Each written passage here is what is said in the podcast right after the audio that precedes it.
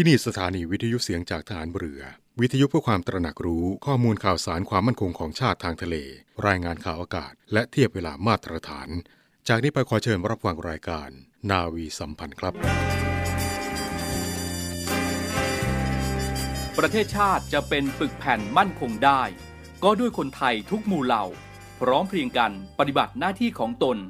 โดยมีอุดมคติและจุดมุ่งหมายอย่างเดียวกัน คือ ประโยชน์สุขของทุกคนในชาติ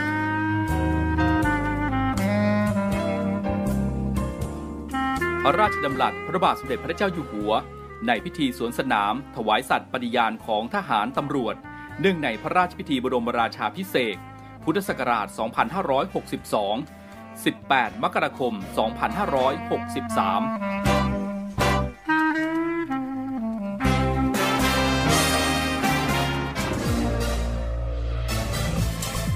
คุณกำลังฟังเสียงจากฐานเรือ ทุกความเคลื่อนไหวในทะเลฟ้าฝั่งรับฟังได้ที่นี่เสียงจากทหารเรือ กับช่วงเวลาของรายการนาวีสัมพันธ์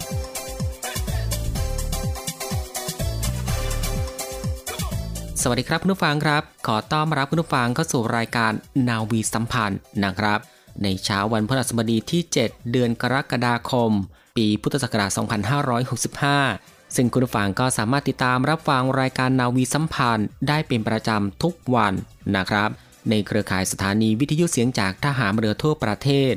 ในช่วงเวลา7นาฬิกา30 นาทีจนถึงเวลา 8 นาฬิกา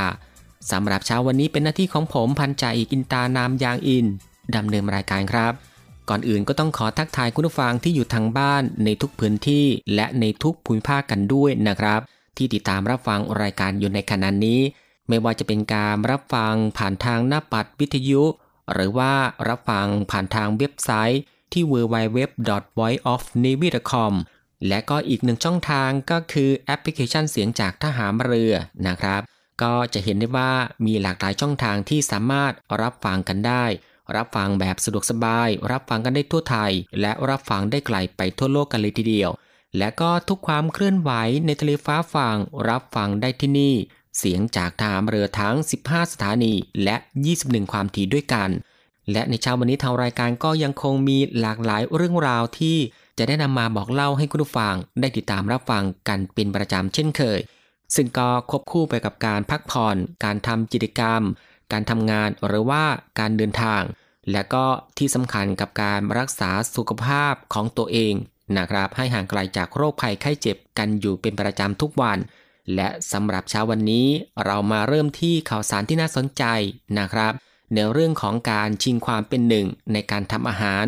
ซึ่งก็สิ้นสุดการรอคอยกันแล้วนะครับ กับการกลับมาอีกครั้ง ของการแข่งขันทำอาหารของชาวเรือ ในศึกชิงชนะเลิศ เพื่อชิงความเป็นหนึ่งในการทำอาหารของทั้ง 4 ยอดจุมโพที่มีชื่อเรียกเป็นทางการว่าสหโพธ ซึ่งเป็นบุคลากรสำคัญของกองทัพเรือ ยามออกปฏิบัติภารกิจในทะเล มีหน้าที่รับผิดชอบการตุนเสบียงคำนวณปริมาณให้เพียงพอกับระยะเวลาที่ออกปฏิบัติงาน และก็กำลังพลจัดเตรียมเมนูและปรุงอาหารในแต่ละวันแต่ละมื้อ ต้องมีคุณค่าตามหลักโภชนาการนะครับ ในการแข่งขันในครั้งนี้ ซึ่งในการแข่งขันจุมโพเรือรบ กองเรือยุทการ หนึ่งในคำขวัญประจำใจของจุมโพนะครับก็คือ อิ่มท้องของครบ รบเงียบเจียบบริการ ซึ่งตามที่กองเรือยุทธการได้จัดการแข่งขัน จุมโพเรือรบ รอบคัดเลือกนะครับ และพบว่าโรคติดเชื้อไวรัสโคโรนา 2019 สายพันธุ์โอมิครอน มีแนวโน้มการแพร่ระบาดอย่างรวดเร็ว จึงได้เลื่อนจัดการแข่งขันในรอบต่อไป ซึ่งปัจจุบันสถานการณ์การติดเชื้อได้ดีขึ้นแล้วนะครับ จึงได้มีการจัดการแข่งขันนัดชิงชนะเลิศ เพื่อชิงความเป็นหนึ่งในการทำอาหารของทั้งสียอดจุมโพในการแข่งขันจุมโพเรือรบกองเรือยุทธการนะครับ ซึ่งก็จะจัดขึ้นในวันนี้ก็คือวันที่ 7 กรกฎาคม 2565 ในช่วงเวลา 16นาฬิกา30 นาทีณสโมสรสัญญาบัตรกองเรือยุทธการ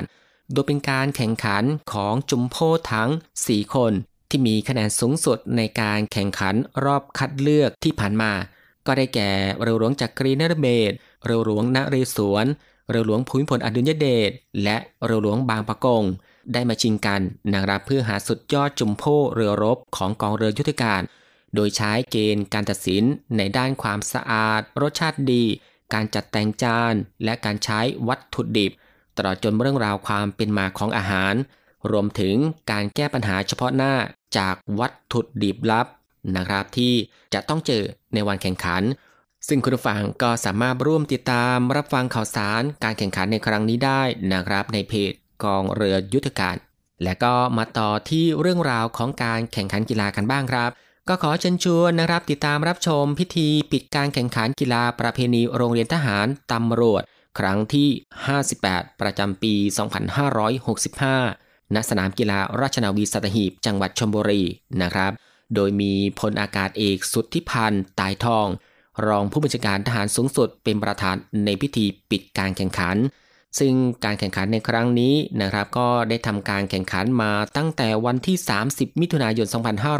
2565 แล้วก็จะมีพิธีปิดการแข่งขัน ในวันพรุ่งนี้ก็คือในวันที่ 8 กรกฎาคม 2565 ในเวลา 16นาฬิกา30 นาทีก่อนที่จะมีพิธีปิดนะครับก็จะมีการแข่งขันรักบี้ฟุตบอล นัดชิงชนะเลิศ ในช่วงเวลา 14นาฬิกา50 นาทีสำหรับคุณผู้ฟังที่อยู่ในพื้นที่อำเภอสัตหีบ หรือว่าอยู่บริเวณพื้นที่ใกล้เคียง ก็สามารถร่วมชม และก็ร่วมเชียร์กันได้ที่สนามกีฬาราชนาวีสัตหีบ จังหวัดชลบุรี ซึ่งในปีนี้โรงเรียนในเรือเป็นเจ้าภาพครับ และก็มีโรงเรียนในร้อยพระจุลจอมเกล้า โรงเรียนในเรืออากาศ นวมินทกษัตริยาธิราช โรงเรียนในร้อยตำรวจเข้าร่วมการแข่งขันในครั้งนี้ด้วย ซึ่งคุณผู้ฟังก็สามารถติดตามรับชมพิธีปิดการแข่งขัน กีฬาประเพณีโรงเรียนทหารตำรวจ ครั้งที่ 58 ประจำปี 2565 นะครับณสนามกีฬาราชนาวีสัตหีบ จังหวัดชลบุรี ได้ทาง Facebook กองทัพเรือรอยัลไทยเนวีและก็ทาง YouTube เสียงจากทหารเรือนะครับ ในวันศุกร์ที่ 8 กรกฎาคม 2565 ซึ่งจะเริ่มถ่ายทอดสดตั้งแต่เวลา 14นาฬิกาเป็นต้นไป โดยทีมงานถ่ายทอดสดจากกรมการสื่อสาร และเทคโนโลยีสารสนเทศทหารเรือนะครับ คุณผู้ฟังครับเอาเป็นว่าในช่วงนี้เรามาพักรับฟังสิ่งที่น่าสนใจจากทางรายการกันสักครู่ แล้วกลับมาพบกันในช่วงต่อไปครับกองทัพเรือร่วมกับสภากาชาติไทยกำหนดจัดการแสดงกาชาติคอนเสิร์ตครั้งที่ 48 ปีพุทธศักราช 2565 90พรรษา สมเด็จพระบรมราชชนนี พันปีหลวง ราชนาวี ถวายพระพรชัยมงคล ในวันที่ 1 และวันที่ 2 สิงหาคม 2565 ณ ศูนย์วัฒนธรรมแห่งประเทศไทย ร่วมสมทบทุนโดยเสด็จพระราชกุศลบำรุงสภากาชาติไทย โดยโอนเงินผ่านบัญชี ธนาคารทหารไทย ธนาชาติ บัญชีเลขที่ 115ขีด1ขีด07533ขีด8โดยผู้บริจาคสามารถนำใบเสร็จรับเงินไปลดหย่อนภาษีได้ สอบถามรายละเอียดเพิ่มเติมได้ที่ กรมการเงินทหารเรือ โทร 02475 5683 เราช่วยกาชาติ กาชาติช่วยเรารวมใจ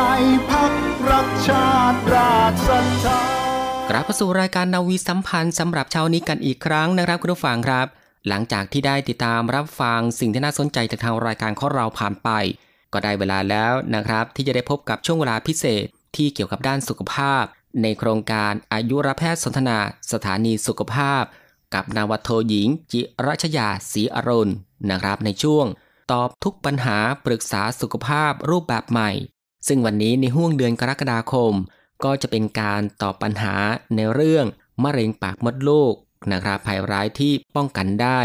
โดยเรือโทหญิง แพทย์หญิง จิตรินศรีระอัมพศสูตินรีแพทย์ อนุสาขามะเร็งวิทยานารีเวช โรงพยาบาลสมเด็จพระปิ่นเกล้ากรมแพทย์ฐานเรือ ซึ่งในวันนี้ก็จะเป็นตอนแรกนะครับของการตอบปัญหาเกี่ยวกับสุขภาพ เรื่องมะเร็งปากมดลูก ภัยร้ายที่พบได้บ่อยในผู้หญิงไทยนะครับว่าจะมีสถิติระดับความรุนแรง สัญญาณอันตรายอย่างไรบ้าง ไปติดตามรับฟังกัน และหลังจากที่คุณหมอตอบปัญหาสุขภาพเรียบร้อยแล้วนะครับ ต่อจากนั้นไปติดตามรับฟังบทความทางศิลธรรมและวัฒนธรรม ของกองอนุศาสนาจารย์ กรมยุทธศึกษาทหารเรือ กับพันจ่าเอกสุประชัยเหลือสืบชาติ ถ้าพร้อมแล้วเราไปพบกับทั้งสองช่วงกันเลยครับ สวัสดีค่ะ ต้อนรับเข้าสู่เรื่องราวของรายการในวันนี้ค่ะ มีอีกหนึ่งเรื่องราวสุขภาพมาฝากคุณฟังกันนะคะ ซึ่งวันนี้เป็นประเด็นของโรคมะเร็งปากมดลูก ภัยร้ายที่ป้องกันได้ ภัยร้ายที่พบได้บ่อยในผู้หญิงไทยค่ะ วันนี้ทางรายการได้รับเกียรติเป็นอย่างสูงจากคุณหมอแพทย์หญิงจิตรินศรีระอัมพุทธ หรือคุณหมอแคทศูนตินรีแพทย์ อนุสาขามะเร็งวิทยานรีเวชจากโรงพยาบาลสมเด็จพระปิ่นเกล้ากรมแพทย์ทหารเรือนะคะกรุณาให้เกียรติมารวมพูดคุยกับเราต่อเนื่องในวันนี้ค่ะ สวัสดีค่ะ คุณหมอค่ะ สวัสดีค่ะ ค่ะเรียกได้ว่าโรคมะเร็งปากมดลูก ถือได้ว่าเป็นอีกหนึ่งโรคภัยไข้เจ็บสำคัญนะที่ทำร้ายชีวิตของผู้หญิงไทยเป็นอันดับต้นๆกันเลยทีเดียว หลายท่านน่าจะเคยได้ยินกันมาก่อนแล้วทีนี้ค่ะ เราก็จะมาพูดคุยกันถึงรายละเอียดว่า เจ้าโรคมะเร็งปากมดลูกในครั้งนี้ฟังคะ มีสถิติ ที่ผ่านมาเป็นอย่างไรและพบได้บ่อยแค่ไหนในประเทศไทย เห็นว่าเป็นอันดับต้นเลยทีเดียวที่ทำร้ายชีวิตของผู้หญิงไทยในครั้งนี้เรียนถามคุณหมอค่ะค่ะมะเร็งปากมดลูกนะคะ ถือว่าเป็นมะเร็งที่เราพบได้มากที่สุดในผู้หญิงไทยนะคะ ซึ่งรองลงมาก็คือจะเป็นพวกมะเร็งเต้านมนะคะ โดยที่มะเร็งปากมดลูกเนี่ยค่ะ ในประเทศไทยเนี่ยปัจจุบันคือ เป็นได้ประมาณ 6,000 ถึง 7,000 คนเลยนะคะ แล้วก็ครึ่งหนึ่งในจำนวนนี้ต้องเสียชีวิตจากตัวโรคค่ะ นั่นคือมะเร็งนั้นแค่ได้ยินชื่อก็รู้แล้วว่าอันตรายนะดังนั้น ถ้ามีวิธีไหนที่จะสามารถดูแลตัวเองกันตั้งแต่นเนิ่นๆหรือว่าป้องกันกันไว้ก่อนก็จะดีกว่านะคะรู้เร็วรักษาเร็วโอกาสหายก็จะเร็วมากยิ่งขึ้นค่ะทีนี้เรียนถามคุณหมอเพิ่มเติมถึงประเด็นของมะเร็งปากมดลูกนั้น มีระดับ ความรุนแรงมากน้อยแค่ไหนค่ะ เห็นว่ามีสถิติที่ผ่านมาที่เฉลี่ยว่ามีผู้หญิงเสียชีวิตจากโรคนี้ และมีโอกาสแพร่กระจายได้ด้วยค่ะ ระดับความรุนแรงของโรคมะเร็งนั้นเป็นไปได้มากน้อยแค่ไหนค่ะใช่ค่ะ เป็นโรคที่ค่อนข้างมีความรุนแรงนะคะ แต่คือถ้าเกิดว่าเราสามารถตรวจพบได้ตั้งแต่ระยะแรก ๆ เนี่ย ก็สามารถรักษาให้หายขาดได้ ถ้าเราใส่ใจดูแลตัวเองอย่างดีนะคะ แต่ถ้าเกิดว่าเราปล่อยจนกระทั่งมันเป็นรุนแรงแล้วเนี่ย ถือว่ามีโอกาสที่จะแพร่กระจายลุกลามได้เยอะ แล้วก็ยากต่อการที่จะรักษาให้หายขาดได้นะคะ เฉลี่ยง่าย ๆ ก็คือว่าในผู้หญิงไทยเนี่ยค่ะ ในแต่ละวันเนี่ยมันมีคนที่ติดเชื้อใหม่ของตัวมะเร็งปากมดลูกเนี่ยค่ะ 24 คนต่อวันเลย แล้วก็มีคนเสียชีวิต 14 คนต่อวันค่ะ ค่ะเรียกได้ว่าก็เป็นอีกหนึ่งโรคภัยอันตรายที่ทำร้ายหรือฆ่าชีวิตผู้หญิงไทยได้เป็นอันดับต้นๆเลยทีเดียวนะคะดังนั้นก็ต้องดูแลรักษาตัวเองกันไว้ก่อนจะดีกว่าค่ะ โดยเฉพาะตัวเราเองและคนที่เรารักนั่นเองคุณฟังคะทีนี้ในส่วนของผลกระทบต่อครอบครัวค่ะ ผู้หญิงบางท่านที่เป็นเสาหลักของบ้านหรือว่า มีผลกระทบต่อครอบครัวอย่างไร โดยเฉพาะผู้หญิงในวัยปัจจุบันที่ออกมาทำงานหรือว่าอยู่ในวัยทำงาน ถ้าเป็นโรคนี้จะส่งผลกระทบต่อตนเองและคนรอบข้างอย่างไรบ้างคะถือว่ามีสูงเลยนะคะ เนื่องจากว่ามะเร็งปากมดลูกเนี่ย มักจะเป็นในกลุ่มคนที่อายุอยู่ในช่วงประมาณ 35-44 ปีค่ะ อันนี้ตามสถิติข้อมูลล่าสุดของปี 2563 นะคะ ซึ่งก็ถือว่าเป็นวัยทำงาน เป็นวัยที่เป็นกำลังสำคัญของครอบครัวค่ะ เพราะฉะนั้นไม่ว่าจะเป็นคุณแม่คุณย่าคุณป้า ผู้หญิงในครอบครัวใด ๆ ก็ตามที่ป่วยเป็นมะเร็งปากมดลูกถือว่าเป็นการสูญเสียที่ยิ่งใหญ่ของครอบครัวค่ะค่ะนั่นก็เป็นความร้ายแรงหรือว่าเป็นผลกระทบที่เกิดขึ้นกับผู้หญิงที่ป่วยเป็นโรคมะเร็งปากมดลูกนะดังนั้นต้อง ดูแลตัวเองเป็นพิเศษถือว่าเป็นความสูญเสียได้เช่นเดียวกันถ้า ปล่อยไว้และไม่ดูแลรักษาให้ทันท่วงทีนะก็เป็นอีกหนึ่งสาเหตุสำคัญที่จะเสียชีวิตได้เลยทีเดียว และในส่วนของโรคมะเร็งปากมดลูกคุณฟังคะ บางท่านอาจจะเข้าใจมาก่อนว่า มันติดต่อทางพันธุกรรมหรือไม่หรือว่า ถ้ามีคุณพ่อคุณแม่มีญาติพี่น้องเป็นโรคมะเร็ง โอกาสเสี่ยงที่เราจะเป็นมะเร็งมากน้อยแค่ไหน เรียนถามคุณหมอในข้อเท็จจริงของประเด็นนี้ว่า โรคมะเร็งปากมดลูกนั้น เป็นโรคที่ถ่ายทอดทางพันธุกรรมหรือไม่อย่างไรคะอันนี้ต้องสร้างความเข้าใจเพิ่มเติมนะคะ ตัวมะเร็งปากมดลูกเนี่ยเราไม่ถือว่าเป็นโรคที่สามารถถ่ายทอดได้ทางพันธุกรรมนะคะ ไม่ใช่โรคที่ถ่ายทอดได้ทางพันธุกรรม ซึ่งอาจจะเป็นความเข้าใจที่ผิดของหลาย ๆ ท่านนะคะ แต่ว่าทั้งหมดเนี่ยสาเหตุโดยทั่วไปมักจะเกิดมาจากการติดเชื้อไวรัสชนิดหนึ่งค่ะ ที่ชื่อว่า HPV ค่ะ แต่ว่าเราสามารถป้องกันกันได้ค่ะ ค่ะเรียกได้ว่าในส่วนของมะเร็งปากมดลูกนั้นก็ ยังถือว่าเป็นโรคที่ไม่สามารถถ่ายทอดทางพันธุกรรมได้นั่นเองนะดังที่คุณหมอได้กล่าวไป ถึงแม้ว่า จะมีสมาชิกครอบครัวป่วยเป็นมะเร็ง อาจจะมีส่วนที่ทำให้สมาชิกคนอื่น เป็นมะเร็งได้ แต่ก็ไม่ใช่สาเหตุหลักในการเกิดมะเร็งปากมดลูกนะคะข้ามไปถึงประเด็นของสัญญาณอันตรายจากมะเร็งปากมดลูกค่ะ บางท่านอาจจะสงสัยว่ามะเร็งปากมดลูกนั้น มีสัญญาณอันตรายอย่างไร หรือว่าผู้ป่วยที่เป็นโรคมะเร็งปากมดลูก เบื้องต้นเขาจะมีอาการเตือนหรือไม่อย่างไรค่ะ รายละเอียดในครั้งนี้เดินถามคุณหมอค่ะโดยทั่วไปเนี่ยถ้าเกิดว่าเป็นในระยะแรก ๆนะคะ มักจะยังไม่แสดงอาการค่ะ นี่เลยเป็นสาเหตุสำคัญที่ทำให้คนไข้ไม่ได้มาหาแพทย์ เลยไม่ได้รับการรักษาค่ะ คือถ้าเกิดว่าเริ่มป่วยตั้งแต่เนิ่นๆเนี่ยจะไม่มีอาการแสดงเลย แต่ถ้าเกิดว่าเริ่มมีอาการแล้วหมายความว่าอาจจะเริ่มเป็นเยอะขึ้น อาการที่ว่าคืออะไรบ้าง 1. มีอาการตกขาวมากผิดปกติ หรือมีลักษณะตกขาวผิดปกติเรื้อรังนะคะ อย่างที่ 2 ก็คือมีเลือดออกผิดปกติทางช่องคลอดค่ะ ซึ่งถ้าเกิดว่ามีอาการเหล่านี้แนะนำว่าควรที่จะต้องรีบมาโรงพยาบาลเพื่อมาดูแลหาสาเหตุค่ะ ค่ะนั้นก็เป็นอาการที่สำคัญนะอาการตกขาวหรือว่าการผิดปกติทางระบบอวัยวะ ก็ลองสังเกตอาการตัวเองอยู่เสมอฟังคะท่านใดที่มีอาการผิดปกติทั้งการตกขาวปวดท้องหรือว่ามีเลือดออกผิดปกติใดๆก็ตามค่ะ รีบสังเกตอาการและรีบไปปรึกษาคุณหมออย่างทันท่วงทีนะเพื่อรักษาโดยเร็วค่ะ และในส่วนของการดำเนินโรคหรือว่ามะเร็งนั้นมันสามารถลุกลาม สามารถแพร่กระจายพัฒนาเป็นโรคอื่น ได้หรือไม่อย่างไร เรียนถามคุณหมอในครั้งนี้ค่ะว่ามะเร็งปากมดลูกเขามีการดำเนินโรค มันมีวิธีการพัฒนาตัวโรคแพร่กระจายของมันเองอย่างไรค่ะ ถ้าเกิดว่าตัวโรคนี้นะคะ เป็นเยอะแล้วก็เป็นในระยะที่ลุกลามแล้วเนี่ย มันจะมีโอกาสที่จะมีการแพร่กระจายได้สูงค่ะ ซึ่งอวัยวะที่มีโอกาสแพร่กระจายไปได้เนี่ยก็อวัยวะใกล้เคียงในช่องท้อง ที่ใกล้เคียงกับบริเวณมดลูกปากมดลูกนะคะ อาทิเช่นกระเพาะปัสสาวะลำไส้ตรงนะคะ นอกเหนือจากนี้ยังมีโอกาสที่จะมีการแพร่กระจายไปที่บริเวณต่อมน้ำเหลืองในช่องท้อง ท่อไตนะคะ ไตหรือแม้กระทั่งปอดค่ะ ซึ่งถ้าเกิดมีการแพร่กระจายไปยังอวัยวะดังกล่าว ก็จะมีอาการต่างๆ ตามระบบของอวัยวะดังกล่าวตามมาค่ะ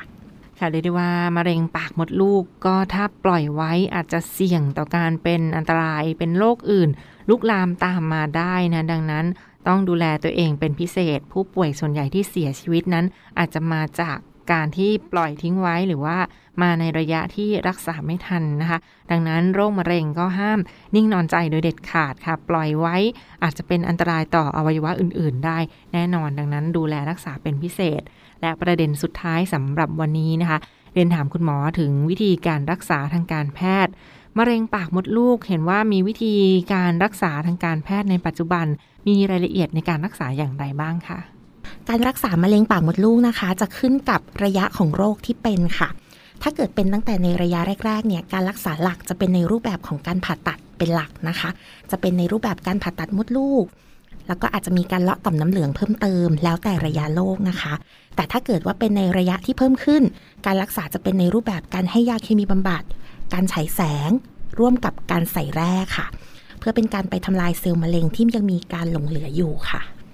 และทั้งหมดก็คือเรื่องราวของโรคมะเร็งปากมดลูกคุณฟังค่ะที่ยังไม่จบ เพียงเท่านี้เราจะมานำเสนอกันต่อในตอนต่อไปค่ะกับเรื่องราวของศูนย์ตินรีเวชกันในครั้งนี้ขอขอบพระคุณเป็นอย่างสูงค่ะ คุณหมอแพทย์หญิงจิตรินศรีระอัมพุทธหรือคุณหมอแคทศูนย์ตินรีแพทย์อนุสาขามะเร็งวิทยานรีเวชจากโรงพยาบาลสมเด็จพระปิ่นเกล้ากรมแพทย์ทหารเรือนะคะกรุณาให้เกียรติมารวมพูดคุยกับเราในวันนี้และพบกันใหม่ในตอนหน้า วันนี้สวัสดีค่ะ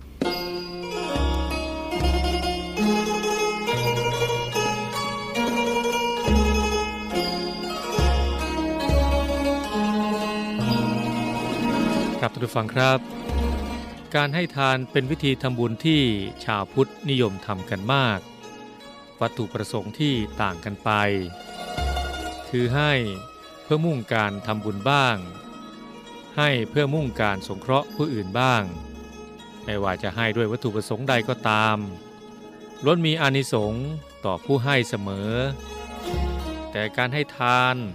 ที่ท่านระบุว่ามีอานิสงส์มาก ต้องสมบูรณ์ด้วยองค์ประกอบสามอย่างคือ 1. ทายก ได้แก่ตัวผู้ให้เอง จะต้องมีเจตนาที่เป็นบุญทั้งสามขณะ คือก่อนให้ก็มีใจแช่มชื่นเบิกบาน ตั้งมั่นในศรัทธา มีความกระตือรือร้นที่จะทำความดีด้วยการให้ ขณะให้ก็มีความเต็มใจและสุขใจ ไปพร้อมกับการให้นั้น และหลังจากให้แล้ว จิตก็มั่นคง ในอารมณ์ที่เป็นบุญนั้น ไม่เสียดาย หรือมีความกินแหนงแคลงใจ ย้อนหลังในสิ่งที่ทำไป 2. ครับทายธรรม คือวัตถุสิ่งของที่จะให้ ต้องเป็นของที่หาได้โดยสุจริต เป็นของที่ผู้รับ รับไปแล้ว ใช้ประโยชน์ได้จริง กรณีที่ซื้อหามา ในลักษณะสำเร็จรูป ควรตรวจดูรายละเอียดของแต่ละอย่างก่อนว่าชำรุดเสียหายหรือไม่ หมดอายุการบริโภคใช้สอยแล้วหรือไม่เป็นต้น และ 3 ครับ ปฏิคาหก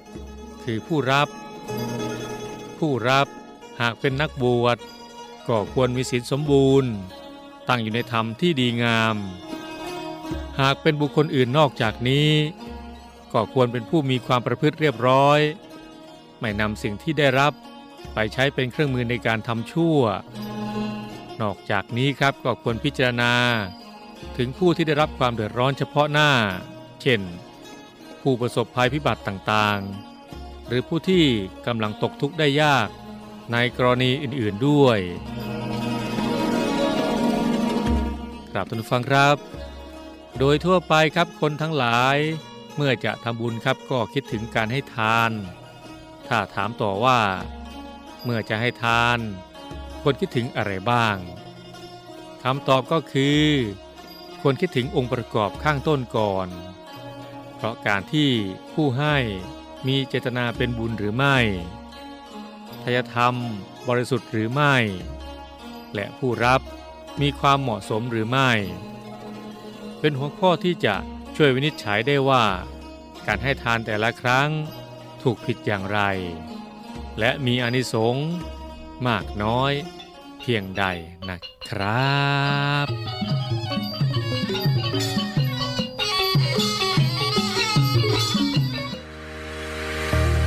ริษัทอู่กรุงเทพจำกัด รัฐวิสาหกิจในความควบคุมของกองทัพเรือ สังกัดกระทรวงกลาโหม มีความประสงค์จะให้เช่าที่ดินริมแม่น้ำเจ้าพระยา ย่านใจกลางเมือง แขวงยานาวา เขตสาทรใกล้รถไฟฟ้า BTS สะพานตากสิน ขนาดพื้นที่ 20 ไร่ 1 งาน 82 ตารางวา เป็นระยะเวลา 30 ปี ด้วยวิธีการประมูลโดยเอกชนผู้ชนะการประมูล สามารถนำที่ดินที่เช่าไปพัฒนาเชิงพาณิชย์ ภายใต้หลักเกณฑ์และเงื่อนไขที่กำหนด ทั้งนี้ผู้สนใจสามารถดูรายละเอียดเพิ่มเติมได้ที่เว็บไซต์บริษัทที่ www.bangkokdoc.co.th หรือติดต่อที่เบอร์ 023078576 ต่อ 105 และซื้อเอกสารข้อมูลการประกวดราคาได้ตั้งแต่วันที่ 1 มิถุนายน 2565 จนถึงวันที่ 15 กรกฎาคม 2565 ในวันและเวลาราชการ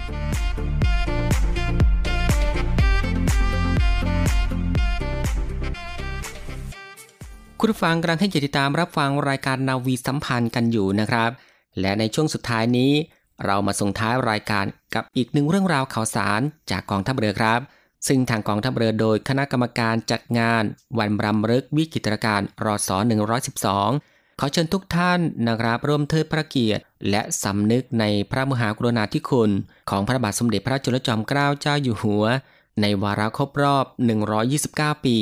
แห่งการรำลึกถึงวีรกรรมของวีรชน ในวิกฤตการณ์รศ112 และรับชมการเสวนาทางวิชาการนะครับในหัวข้อ เบื้องลึกวิกฤตการณ์รศ112 โดยองค์ปาทกถาผู้ทรงคุณวุฒินะครับก็ประกอบไปด้วยพลเรือเอกวสินสาริกะภูติ อดีตผู้บัญชาการหน่วยบัญชาการนาวิกโยธินพลเรือโทชลทิศนาวานุเคราะห์ เจ้ากรมยุทธศึกษาฐานเรือ ดรวิชัยจันจำรน ประธานสภาวัฒนธรรม จังหวัดสมุทรปราการ ดรอมรวานิชวิวัฒน์อาจารย์ประจำคณะรัฐศาสตร์ จุฬาลงกรณ์มหาวิทยาลัย และนวโทธนเดชจิตประวัติ อาจารย์กองวิชาการเสนาธิการกิจ ฝ่ายวิชาการกรมยุทธศึกษาฐานเรือนะครับทางนี้งานจะจัดขึ้นในวันที่ 12 กรกฎาคม 2565 เวลา 13 นาฬิกา ณห้องปิยะนาวีหนึ่งอาคารอเนกประสงค์ ป้อมพระชนจอมเกล้านะครับ และทุกๆทท่านนะครับสามารถรับชมการถ่ายทอดสด ผ่านระบบ Facebook เพจกองทัพเรือนะครับ ในวันแล้วก็เวลาเดียวกันนี้ แล้วก็มาส่งท้ายรายการนะครับด้วยเรื่องราวข่าวสาร จากกรมกิจการพลเรือนทหารเรือ ก็ขอเชิญน้องๆนักเรียน นิสิตนักศึกษา ส่งคลิปวิดีโอเข้าประกวดนะครับในหัวข้อ การอนุรักษ์แนวปะการัง และสิ่งมีชีวิตใต้ทะเลไทยสำหรับน้องๆที่มีความสนใจ ก็สามารถติดต่อสอบถามข้อมูลเพิ่มเติมได้ที่ หมายเลขโทรศัพท์ 024756876 นะครับ ที่กรมกิจการพลเรือนทหารเรือ ถนนมหาราช แขวงพระบรมมหาราชวัง เขตพระนคร กรุงเทพมหานคร นะครับหรือที่ www.civil.navy.mi.th นะครับหรือที่ Facebook กรมกิจการพลเรือนทหารเรือ และก็ Facebook มูลนิธิอนุรักษ์แนวปะการัง และสิ่งมีชีวิตใต้ทะเลไทย ซึ่งในขณะนี้ทางกรมกิจการพลเรือนฐานเรือ ก็ได้ขยายเวลาส่งผลงานเข้าประกวดนะครับ ไปจนถึงวันที่ 15 กรกฎาคม 2565 ที่จะถึงนี้นะครับ โดยน้องๆ สามารถส่งคลิปผลงานมาได้ที่กรมกิจการพลเรือนทหารเรือ หรือว่าสามารถส่งผลงานด้วยการอัพผ่าน Google Drive นะครับ ส่งมาทาง Inbox และก็จะประกาศผลในวันศุกร์ที่ 5 สิงหาคม 2565 ในช่วงเวลา 20 นาฬิกานะครับ ทางรายการก็ขอเชิญชวนน้องๆ นักเรียน นิสิตนักศึกษา มาร่วมเป็นส่วนหนึ่งของการอนุรักษ์แนวปะการัง และก็สิ่งมีชีวิต ใต้ทะเลไทยด้วยกันนะครับ คุณผู้ฟังครับนี่ก็คือทุกๆ เรื่องราวในทุกช่วงของทางรายการ ที่ได้นำมาบอกเล่าให้คุณผู้ฟัง ได้ติดตามรับฟังในรายการนาวีสัมพันธ์ของเช้าวันนี้ และก็มาถึงตรงนี้ครับ รายการนาวีสัมพันธ์เช้านี้ ก็ได้หมดเวลาลงแล้วนะครับ ติดตามรับฟังรายการของเราได้ใหม่ในเช้าของวันต่อไป ตั้งแต่เวลา7นาฬิกา30นาทีจนถึงเวลา8นาฬิกาสำหรับวันนี้ผมพันจ่าอีกอินตานามยางอินพร้อมทั้ง ทีมงานนาวีสัมพันธ์ทุกคน ก็ต้องลาคุณผู้ฟังไปด้วยเวลาเพียงเท่านี้นะครับ ขอพระคุณคุณผู้ฟังทุกๆทท่าน ที่ให้เกียรติตามรับฟัง ก็ขอให้คุณผู้ฟังนั้น โชคดี มีความสุขกันทุกๆทท่าน สวัสดีครับ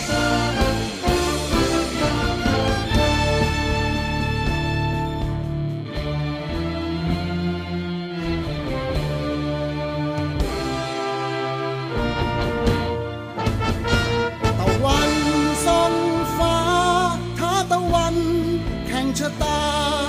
จะยืนยัดท้า ไม่มัวท้อทอดใจ เหนื่อยเพียงใดเราจะทนหมื่นพันคนทำเพื่อไทย รวมพลังหวังให้ไกล ไปให้ถึง หากกำไรใครแผ่นดิน อย่าทวินความสุขซึ้งใจพร้อมอยใจ ไทยทุกทีแผ่นฟ้าเป็นพยานเพื่อทหารราชนาวี ยอมพร้อมปลีป้อกแผ่นดินทินสยามธงพริ้วงามสะบัดชัย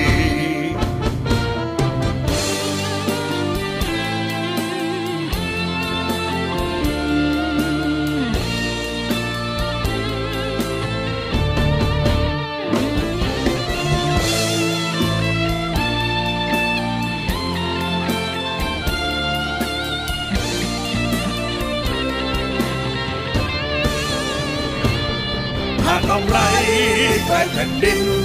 อย่าทวินความสุขซึ้งใจพร้อมจึงร้อยใจไทยทุกทีแผ่นฟ้าเป็นพยานเลือดทหารราชนาวียอมพร้อมปลีป้องแผ่นดินทินสยามธงพริ้วงามสะบัดชัย